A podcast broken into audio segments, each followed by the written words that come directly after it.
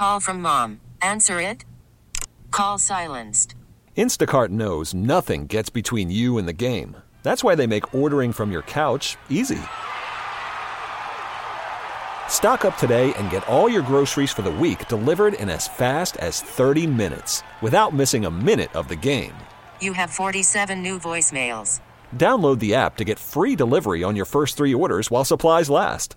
Minimum $10 per order. Additional terms apply.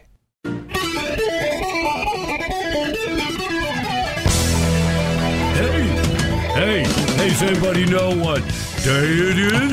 I've heard that in a long time. Happy Hump Day, Trump Day, my friends. It is 6.08. You are tuned to the Bob Rose Show. Greg Cassidy is in the house. And uh, your time check brought to you by Hayes Jewelers, where the answer is always yes. Top headline Trump wins. Trump wins. Yes. Trump wins. Yeah. Trump wins. And also, um, Trump won. Wow, that's news. It's Breaking news. Former President Donald Trump has won Michigan's Republican primaries. He continues his charge toward the GOP presidential nomination. The Associated Press called the race for Trump at around 9 p.m. after last polls clo- closed across the state. And uh, so this is uh, Nikki Haley. What is she? Six for six? Oh, for six. Oh, well, she was Oh, so, so close. Oh, for. Oh, for. Yeah, I think uh, would that make her 0 for seven if you include the Virgin Islands? Anyway, uh, apparently she's still not going to quit. Nope. Most people would go look for a day job at this point, but not her. another, another good piece of uh, news. Yes. In Yes, polling- good news. New polling data: Yeah. Trump leads Biden in seven out of 7 Uh-huh. swing states. So she's over, and uh, polling the Trumpster is seven for seven. Yeah, man, Those are some nice numbers. you like that? I do, indeed. But Yeah. we can still improve. And uh, Congresswoman Kat Cammack has uh, some uh, tips for President, uh, former President Trump. That's right. Nice. And in fact, yeah, she's joining us at 8.05 this morning. So we'll ask her about that, what Trump needs to do to expand the base, to win. In the meantime, though, na na na boo boo. Letitia James is teasing uh, Trump. Oh, her. Yeah, taunting him. Taunting him on X about the $354 million fine imposed on him since she won against him in a county court two weeks ago. Yeah, New York Attorney General. She is such a class act. Third. She is such a remove the CL Watch class it. act. Watch it. You like that one? I like that. Oh, she's just awful. She is so disgusting. She really is. She's a terrible human being in general. Trump is planning to appeal the judgment and uh, it's accused him of inflating his net worth to get favorable bank loans, which he paid back, which the banks were not unhappy with. No. There was not a victim. There was not a butthurt party here. No one was hurt by and and really and the question also is were they really inflated? And then the other question is what about the cover sheet when the whole package was sent to the bank that said these are our folks looking at the numbers. I know you you'll do your due diligence.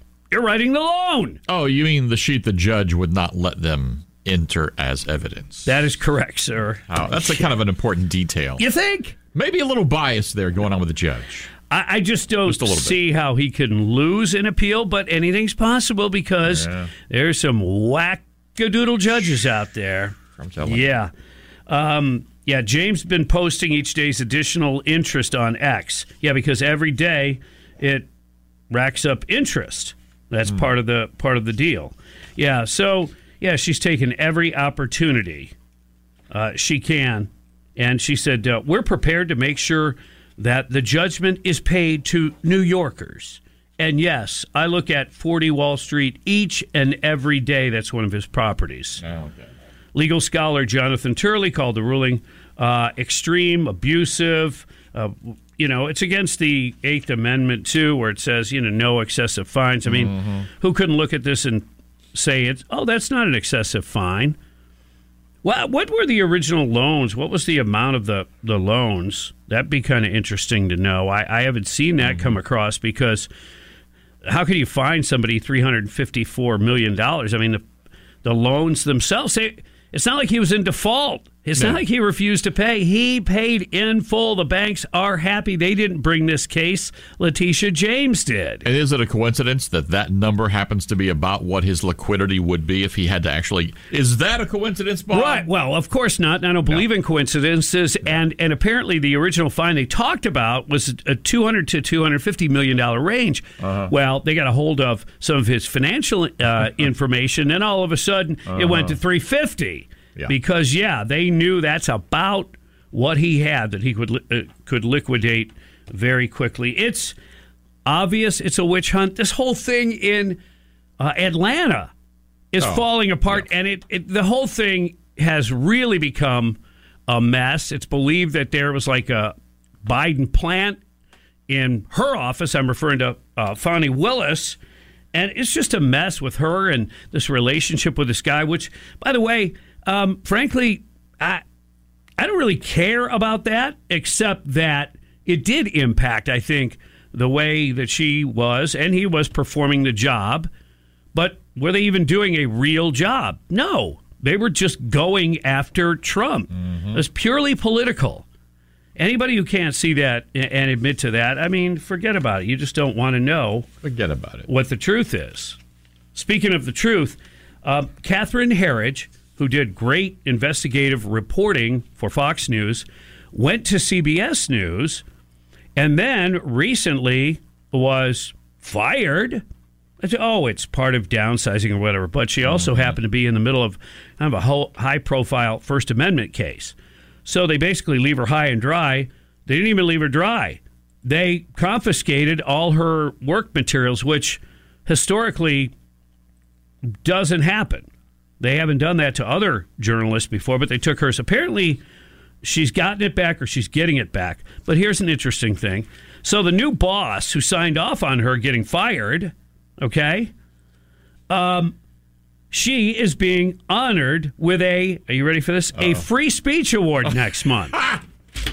Yeah. You can't make this stuff up. I mean, it was the only. She's probably one of the few reporters that kind of offered that. I don't know, kind of free speech, not just batting from the left. Right. Kind of an opportunity for the network, Wow. and they canned her. Uh, yeah. So yeah, she's going to get a First Amendment award, even though Catherine Herridge is being attacked in a high-profile First Amendment case. Uh, you can't make this stuff up. Yes, the uh, truth sometimes is stranger than fiction.